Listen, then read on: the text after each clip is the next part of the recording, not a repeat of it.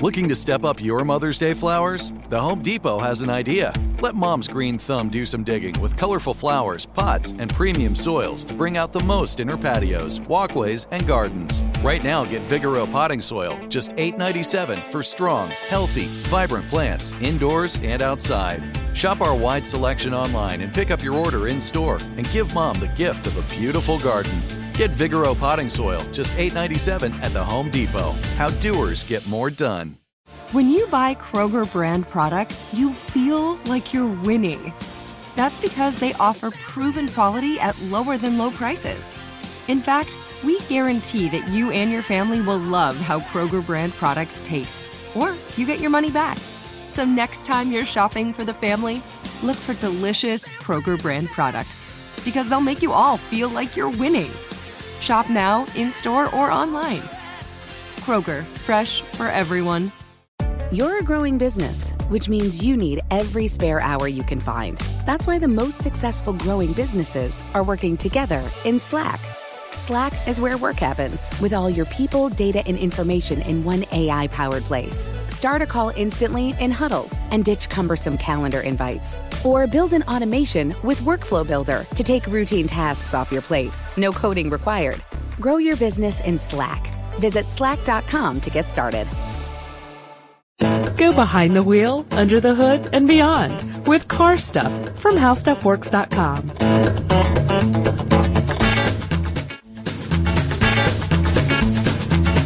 Hey everybody, welcome to Car Stuff. My name's Scott. And I'm Ben. And Scott, before we get started, one thing we do need to say is this is a podcast uh, concerning Toyota. Toyota, in full disclosure, is a sponsor on our site, but we're giving you the pros and cons, and we stay unbiased. That's so, that's right. I mean, hopefully we'll uh, we'll just give you uh, the positive and the negative here in this podcast. Mm-hmm. We'll start at the beginning, we'll go through the middle, and we'll stop at the end. Oh, I like it that way. Space is one of the most exciting potential areas of human expansion. Yeah, agreed. Agreed. But uh, here's here's a question for you then. What's that? Why the heck is NASA, which is our space agency here in the sure. United States, yeah. why are they studying car safety? That is a good question. I think the answer the answer makes sense, but mm-hmm. I don't know if it's the answer a lot of people are expecting. Well, see, this is this comes about because recently there was a uh, a news report. Mm-hmm. Um, this is really going back to the whole uh, Toyota unintended acceleration issue. Yeah. Uh, and it started way back in, oh boy, it seems like a long time ago, but it really wasn't. It was like 2007, I think. Yeah, it was about, oh no, almost four years ago now? Yeah, about I guess three, it was. Three, four ago. years ago. It's been a while. Yeah. And, um, uh, the findings that, that they came up with from this uh, the study, uh, you would think it would come from the uh, NHTSA, right? The sure, National, National Highway. Highway. Yeah, you know the, the bit, right? But um, you would think it would all come from there, but now that's that's where the study originated. Mm-hmm. Of course, they were studying all of this as well, but they went to NASA to get some answers on their electronics and, um, um, you know, posing the question to some engineers. Here's the problem, and mm-hmm. they went to them. They they actually conducted a 10 month study. Uh, this is 30 NASA engineers and they wanted to try to find out the you know if there was evidence of unintended acceleration in these Toyota vehicles uh, based on just electronics issues and you know gremlins okay. in the system, I guess. Yeah. Uh, they went through 280,000 lines of code apparently. Um, to find out that uh, there was no software issue. There, it, here's the. I mean, I'll just give you the quote from the, the yeah. story. No evidence uh, that a malfunction in electronics caused unintended acceleration. That was the result.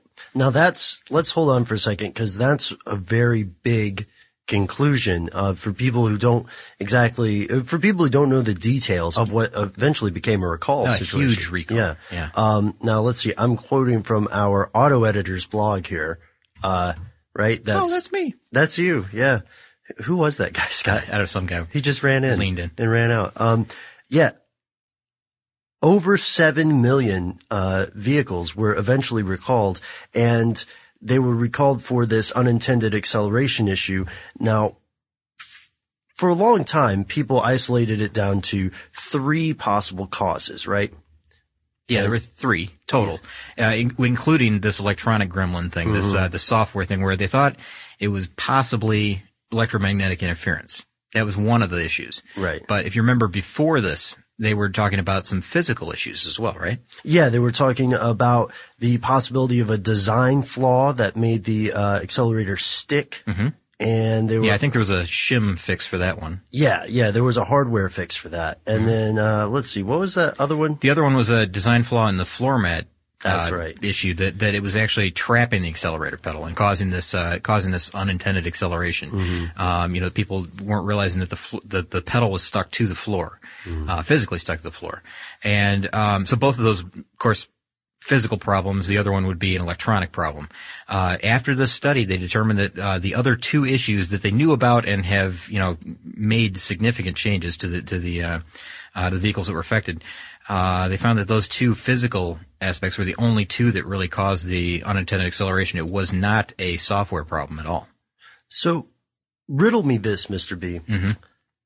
Why the engineers at NASA Well, specifically? This is a this is a super simple answer, and it just cuts right to the quick on this one. That that um, NASA quite simply employs the the best and brightest engineers, and you're going to find that in every article that that, uh, that you look up on this this issue, uh, including my blog post. It's just that it's it's that simple.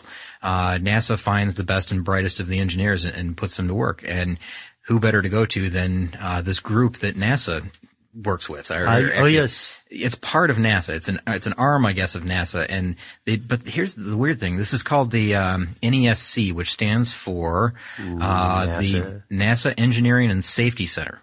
And this thing is in Lang. It's called the the Langley Research. that's a tough word for me to say.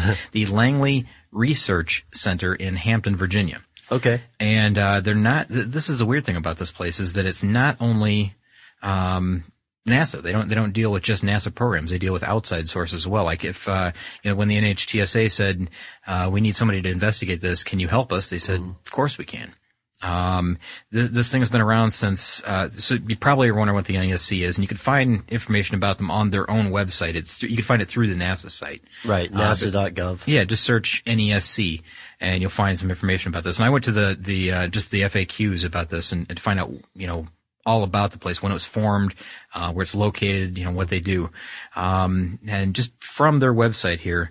Um, it was formed, the NESC was formed in response to the observations of the Columbia Accident Investigation Board. Remember when the Columbia Right. failed to uh, make reentry? So this, so this did not exist at the formation or founding of NASA itself. Correct. No, this is a relatively recent uh, Okay. group that has been founded, and um, basically what it is, and it, this is again from their site, is that it's it's comprised of the best engineering expertise from across the agency.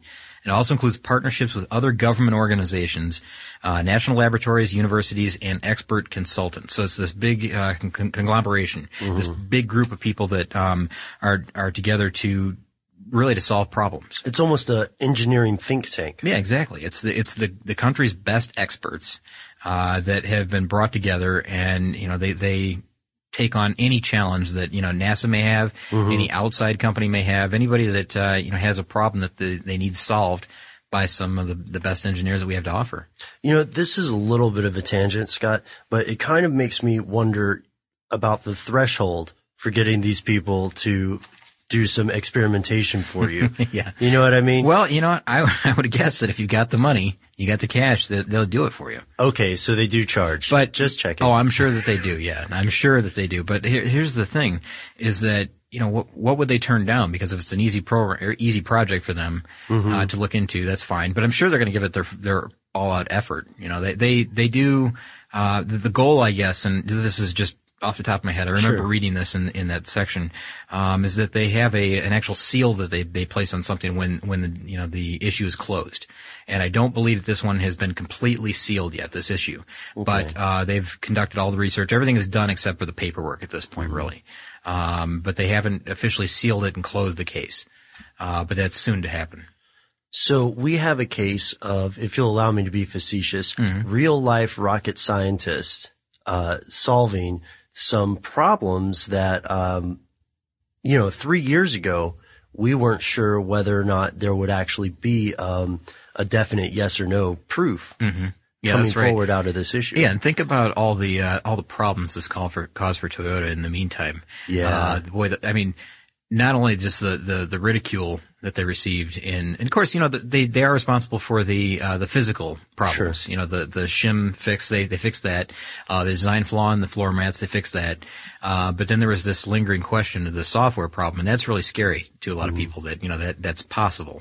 Yeah. And um, so after this 10 month study from these engineers and, you know, combined with the NHTSA, NASA, you know, all these, the Department of Safety or Department of Transportation rather released all this information and said that, yeah, it's, uh, it's definitely not an issue. So, uh, no worry about that at this point. but, um, you know, think, when you think about the problems that it called, caused in the, uh, um, in the media and, uh, of course, just, you know, word of mouth, uh, you know, the sales declined, of course and I think they're coming back up now again. But um, Toyota took a big, pretty big hit, and was, not only that, there were fines that were involved with this because of um, you know the uh, supposed cover-ups of of um, what was going on. I think there's a there's like a five day limit when a corporation finds. Uh, that there's a safety issue that they have to come forward with that information, and I think that's what they were fine. They were fined the maximum amount. It was like 16, 16 million, seven, almost 17 million at that point, in addition to the cost of of recalling 8 million vehicles to fix them. Uh, this, this is pretty big. Oh, and also for anyone who hasn't heard, uh, our podcast on automobile recalls, automotive recalls, um, you can find a lot more information about the ins and outs, the details of what we're talking about here. Yeah, exactly. A recall is, uh, recall is a major undertaking from any corporation. And, um, when you get to, when you're talking about 8 million vehicles, that's, that's enormous. Yeah, it's no small change. So I guess wrap this all up just in a in a nice tight little bundled bundle. Um, again, no evidence that there was a malfunction in the electronics. That's it. I mean, that's the the results. which is uh, comforting, one would imagine. I would think so, To to- a lot of people, especially a lot of people at Toyota. Well, Toyota owners also, and Toyota uh, potential Toyota owners, you know, that that uh, you know really wanted to buy make a purchase but didn't for you know for that reason.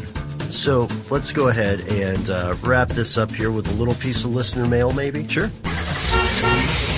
Okay, Scott, we have a email from a person named Shalom.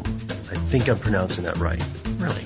I don't know if I'm pronouncing it Isn't correctly. that uh, hello or something like that? Uh, S H A L O M. Um, yeah, that's okay. Yeah, and Shalom is in Idaho and said, Hey guys, just listened to your Zamboni podcast. A few years ago, a couple of Zambonis were taken out from Midnight Drive to the nearby Burger King drive through window. It was here in Idaho and was quite the talk of the town. And then he's got a link to it, and this looks like it happened in uh, 2006. And from our earlier podcast on Zambonis, man, I gotta say, I can't imagine driving one of those all the way to a Burger King. It must have been close. It had to have been close. Zamboni, well, they don't have a very high top speed, do they? Well, I, I, no, they don't. I don't think so. We, I don't know if you could even speed. soup it up. Crazy. The, yeah. Drive through a Burger King. You know, what? the other day I was at Burger King and I saw someone in an H2 Hummer and they had to get out of the vehicle to reach into the drive-through window. They parked kind of, they, they pulled four or five feet away, opened Yeah. the door, got out and did the transaction because they were so much higher than that window. Oh, it was an I- old, it was an older drive-through. Yeah. It didn't have a higher, because some of them have higher windows at this point. Uh, for SUVs, but others that were older, older places don't have that. So I can imagine a Zamboni driver, what, six or seven feet up in the air? Yeah. That must have been They probably had to hop down. But that would have been fun. And there's a there's a YouTube video. Is that right? Uh, yeah, well, the link he's got is USA Today, uh, article. oh, okay, an article. Oh, Yeah, cool. um, I'm sure we can find videos of. St- Actually, let's go out on that note. How about this, um, listeners? Again, always thank you guys for tuning in. But also, uh, have you seen any particularly strange vehicles going through drive-throughs? Ah, that's a good one because I've seen tractors and all kinds of things go through there. Yeah, Farm country. Let's see what let's see what people can come up with for that. You guys can hit us up on Facebook. You can talk to us on Twitter. Check out uh, Scott's blog post for more information about NASA and Toyota. And you can always write to us directly at Car stuff at howstuffworks.com. For more on this and thousands of other topics, visit howstuffworks.com. To learn more about the podcast, click on the podcast icon in the upper right corner of our homepage. The HowStuffWorks iPhone app has arrived. Download it today on iTunes.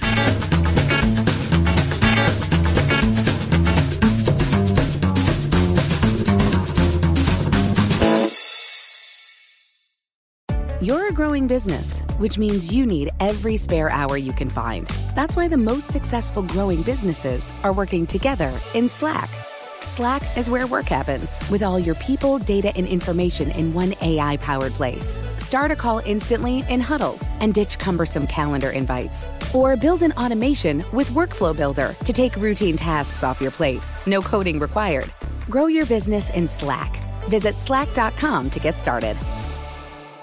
What's up, y'all? Janice Torres here. And I'm Austin Hankwitz. We're the hosts of Mind the Business Small Business Success Stories, a podcast presented by iHeartRadio's Ruby Studios and Intuit QuickBooks. Join us as we speak with small business owners about the tools they use to turn their ideas into success. From finding that initial spark of entrepreneurship to organizing payments and invoices, we've got you covered. So follow and listen to Mind the Business Small Business Success Stories on the iHeartRadio app or wherever you get your podcasts.